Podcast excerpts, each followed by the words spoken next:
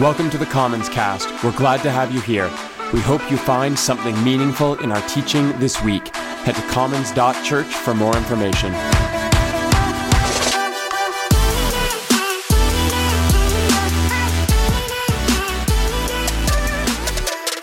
Well, hello everyone. Welcome to Commons. If we haven't met yet, my name is Yelena. And what a treat to be here in the room with you all and join you at, in your homes online. Thank you so much, everyone, for being here. Well, today we continue our new sermon series called Both and. This summer series is all about embracing the complexity of our spirituality. It is for those moments when the polarity of the either or approach does not serve us well. It is when the true, the truthfulness of our humanity needs to be embraced and when we need this both and. Last Sunday, Bobby kicked us off with an amazing message on loud and quiet. If you haven't listened to it yet, you definitely should, especially if you want to hear a story, a great story about King David's dance moves and his loud posturing, and about his wife, Michal, who could see right through him in the quiet sorrow of her broken heart. And the beautiful thing is that God was present to both of them in all the entanglement of their stories. And that same God is present to us now, to our own loud and quiet humanity. So, this is where we started last week. Today, we move to our next theme strong and weak. And that hit me a bit too close to home last week when I was working on the sermon. On Wednesday, I woke up with some stiffness in my upper back, which I kind of shrugged off and blamed it on an uncomfortable kitchen chair that I was using to do some reading the day before. On Thursday morning, my lower back seized up. I was in so much pain, I had to roll off my bed to get up. And for the next few days, I just had to slow down. There was no way for me to power through that. I felt weak and I was angry at myself for not being diligent with my exercise routine.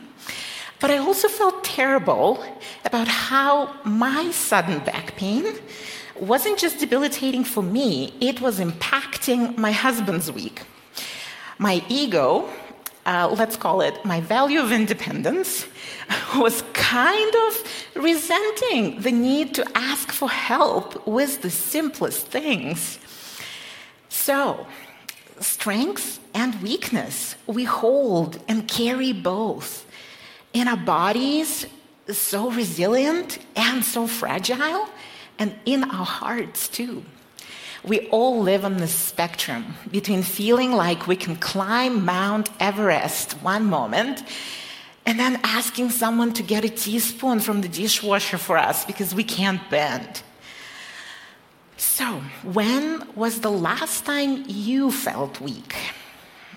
Was it in your body too? Or maybe life just felt out of control, like for 16 months or so, right? Or maybe you saw someone suffering and you could not do a thing about it. Or maybe you had to let go of a dream and that felt like weakness.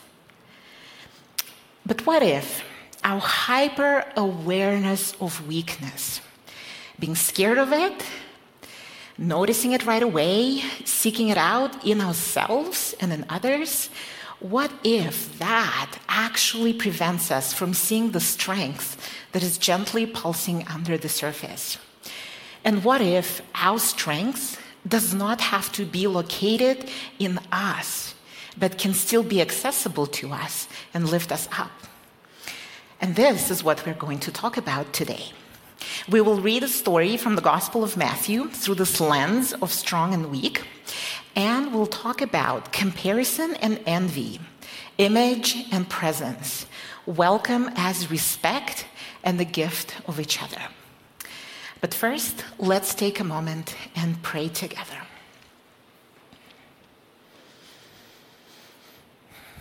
Loving God, gentle carer of souls and bodies. To you, all hearts are open and all desires known. You know it when we feel weak, and you know all the emotions that flood us in those moments. May we not be discouraged by what we might see or experience as a failure. God, you also know our strengths, those gifts and qualities we're so proud of, and those we are still learning to accept.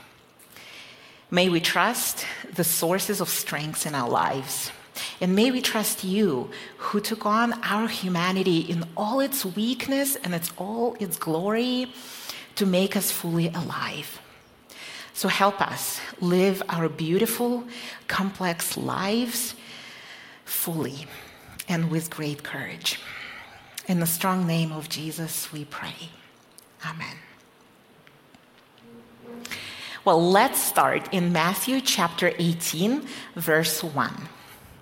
At that time, the disciples came to Jesus and asked, Who then is the greatest in the kingdom of heaven? What a question. So, Jesus, who would you say is the top disciple?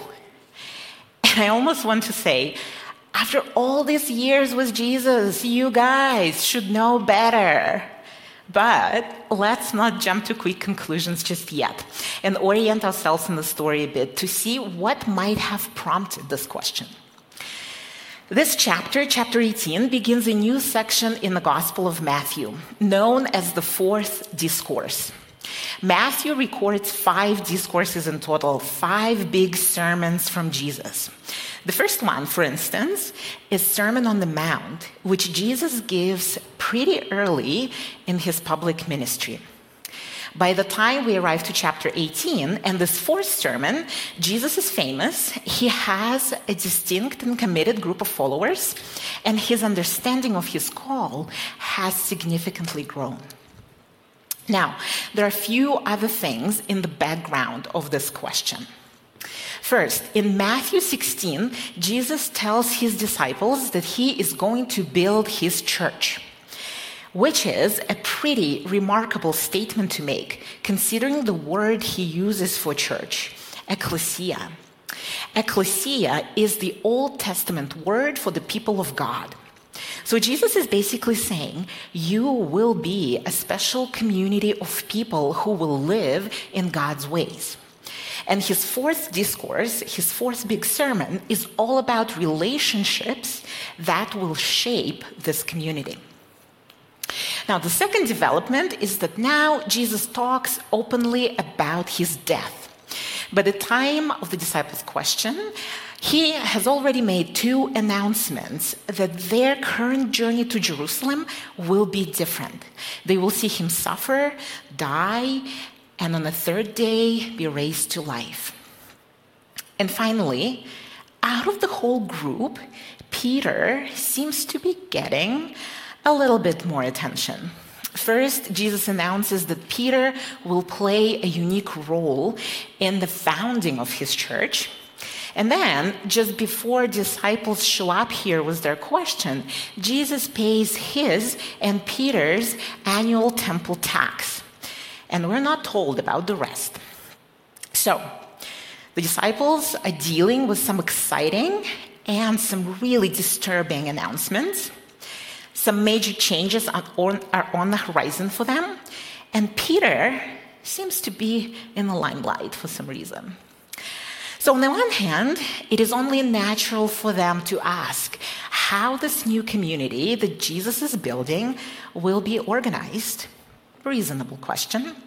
On the other hand, all the synoptic gospels include stories of the disciples arguing about which one of them was better. And the closer we get to the cross, the more we get a sense of emerging competition in this tight group. All this talk about glory and kingdom mixed up with their proximity to Jesus, this great rabbi, and potentially future king of Israel all of that begins to foster some unhealthy comparisons.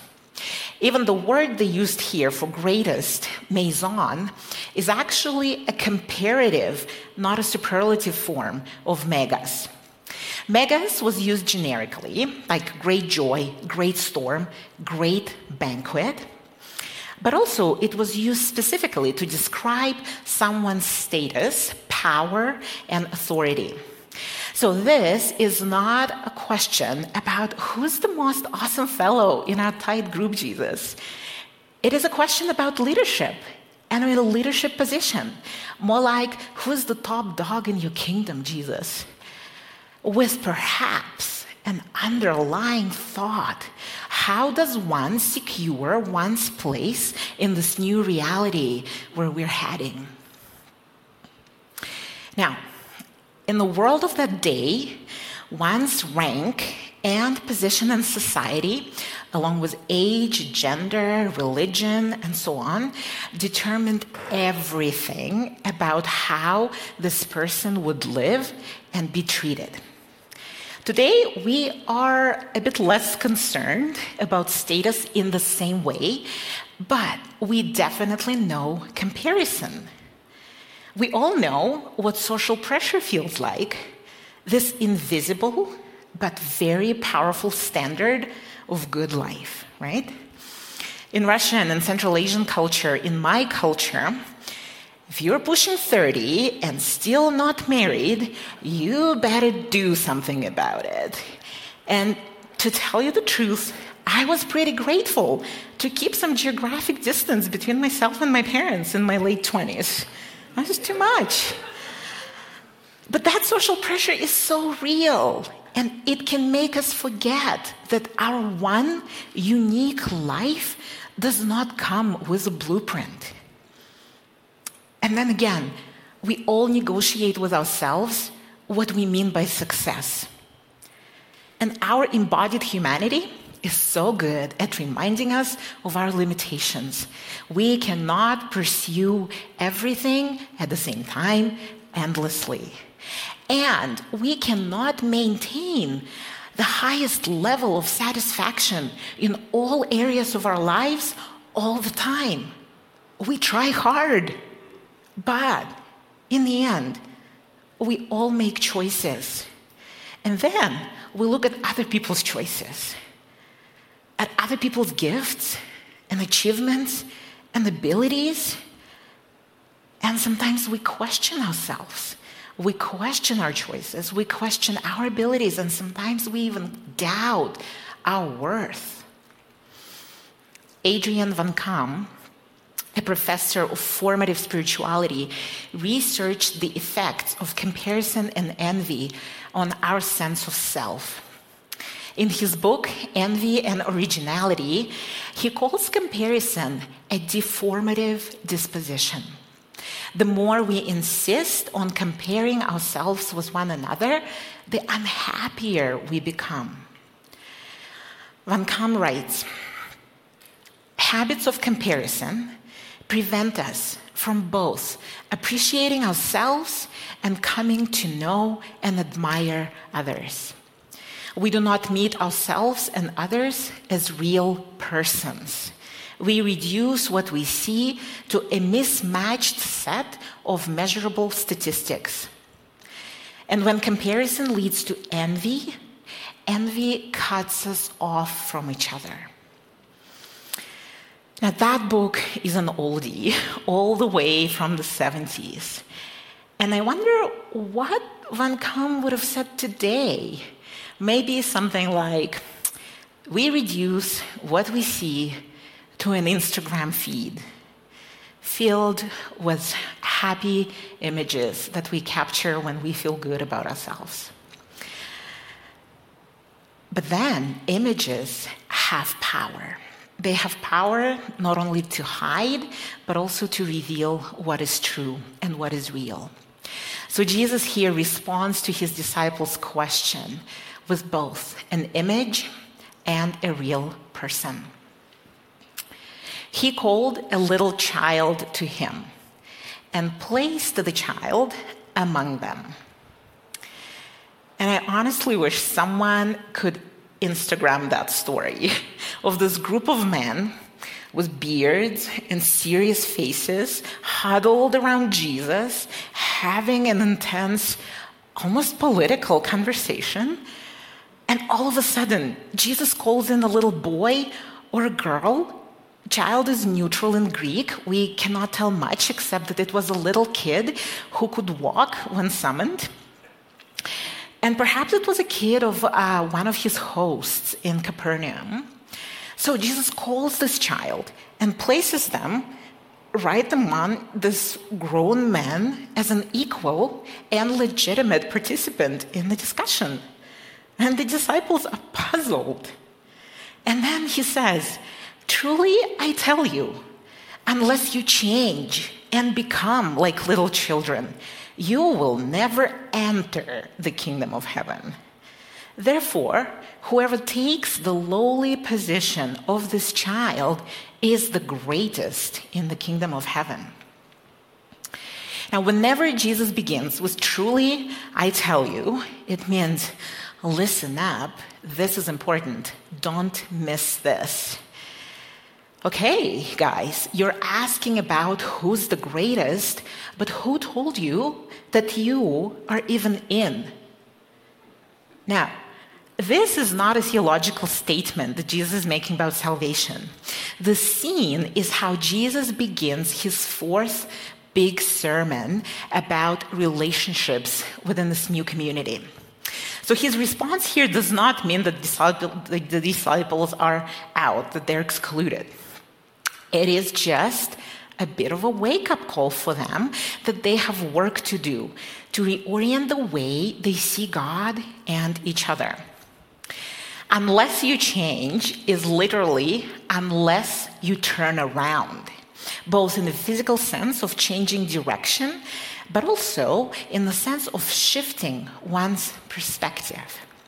So I could almost see Jesus saying, Hey guys, your question reveals a whole worldview that, that will make it so hard for you to experience the kingdom and the commonwealth of God. The fascinating thing about this phrase, become like little children, is that its meaning has changed over the centuries. Since Jesus does not exactly expand on the characteristics of childlikeness here, every historical period and every interpreter have read into this phrase their own cultural understanding of a perfect child. So, for the fourth century church father Basil the Great, that's a great name, to be like a child was to quietly listen to instruction without quarreling with a teacher.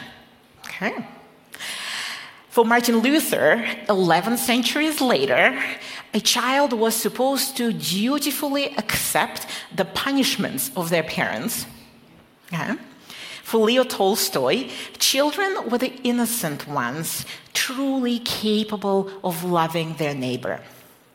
And in our own times, for instance, the interpretive, the interpretive emphasis is on the teachability of kids their openness to new ideas. All of that to say, our interpretation is always conditioned by our culture. All of our theology is contextual, and the context is our lives. Everything we read, we interpret. And that does not mean that the text then loses its meaning. It just means that we should be aware of our own interpretive lens when we read. And we should hold some of our interpretations loosely, be generous with them. It is not a weakness not to have a clearly articulated position on a certain topic. You have the right to take your time to figure things out. But also, it is not a sign of strength if we cannot let go of our perspective and approach if there's something different and available to us. Now, in the context of the ancient world, little children were not considered as full human beings with their own integrity. They were insignificant, powerless, incomplete individuals who needed training. And that, interestingly enough, was also reflected in the language. The Greek word for child, paidion, and pais could also be translated as slave. In Jewish culture, though, children were loved and seen as a gift from God, but similarly had no social standing. So when Jesus tells his disciples that the greatest is the one who comes down to the level of the weakest in the community, he turns the standard of power so firmly implanted in their imagination upside down. He says, Here, here, guys, move, move, move, move down to the eye level with this child. Okay, you see? A totally different perspective. And if you do that often enough, maybe you will learn to look at the world with an inquisitive and not a comparing eye, with an expansive look, not a narrowing gaze. Maybe you will finally see that there is enough love to go around that your colleagues and partners will stop looking like a threat to you. To be strong in this new community means to keep your desire for importance in check, or better, unlearn it. It means to lift up those who never get invited into big conversations, but then have to live with their consequences. It is to see those who have been told or tell themselves that they have nothing to contribute, that they bring the most. And you know, Sometimes, if we look at the world from the perspective of weakness, through the eyes of weakness, I believe we might discover incredible strengths right next to us. Think of a newborn who will make you, a grown person, gladly rearrange your whole life around them. Or think of someone you love doing life with them can make you so, so painfully aware of your weaknesses. But then, the safety, the security of this relationship, where it's okay to be real, can give you strength to grow. And make you realize that perhaps the source of your strength is actually located in the relationship itself in the life that you are building together. And this child in the middle of this grown man is more than a metaphor for everyone labeled weak. It is a real image of where this new fledgling community will find its strengths. Not in authority and hierarchy, but in a respectful welcome. Jesus continues. And whoever welcomes one such child in my name welcomes me. And here, he gives them one concrete action, one practical aspect of what it means to be humble. Later, he will add service, but welcome is where the leveling of status begins and where the values of this new community will be experienced. The word for welcome has a connotation of showing hospitality, like accepting a person into your group or receiving someone in your home. The idea is to accept a person, no matter who they are, as infinitely valuable. And Jesus emphasizes this call to solidarity by saying, Welcome them as if you were to welcome me Treat this child and every vulnerable human being who will walk through your door with the same respect you offer me. Speaking of respect, Adrian Van Kaam sees respect as the antidote for comparison and envy. He defines it as an attitude of appreciative attention. if envy closes us off from others and isolates us into our teeny tiny little world that we want to protect at any cost, respect leads us out and toward each other. He writes, when you look at someone with respect, you don't only see the potency of good in them, you open up new avenues of creativity in yourself. So every time we look at somebody with a respectful, kind eye, we create strength in the community that both lifts us up, lifts us others, and helps us to nourish our humanity.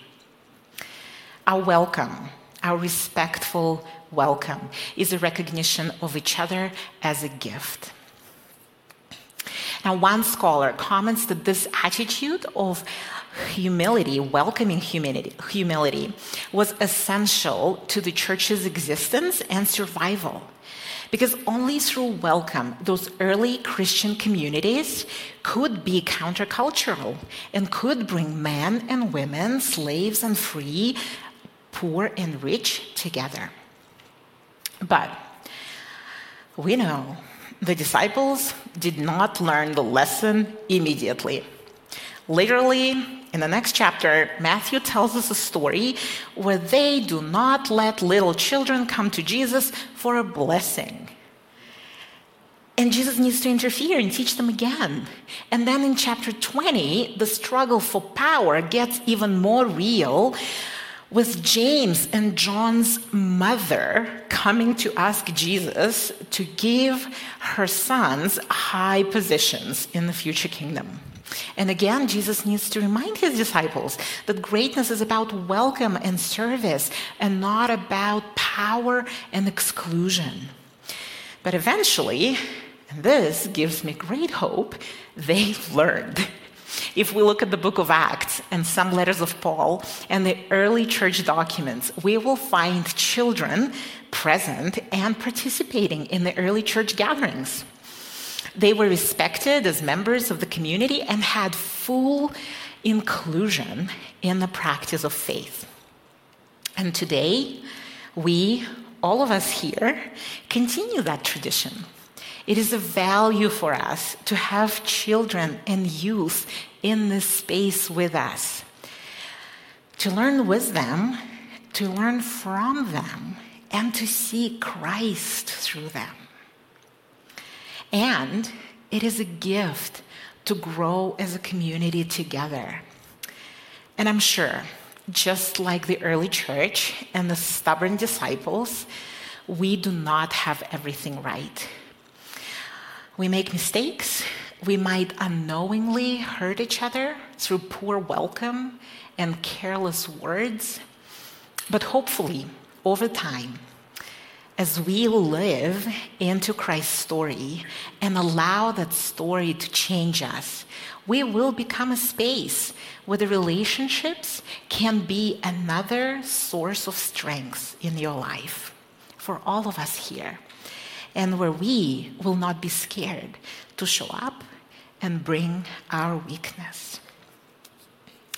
Let me end with this thought from Stanley Hauerwas. The Christian faith recognizes that we are violent, fearful, frightened creatures who cannot reason or will our way out of mortality. So the gospel begins not with the assertion that we are violent, fearful, frightened creatures, but with the pledge that if we offer ourselves to a truthful story, and the community formed by listening to and enacting that story in the church, we will be transformed into people more significant than we could ever have been on our own. Please join me in prayer.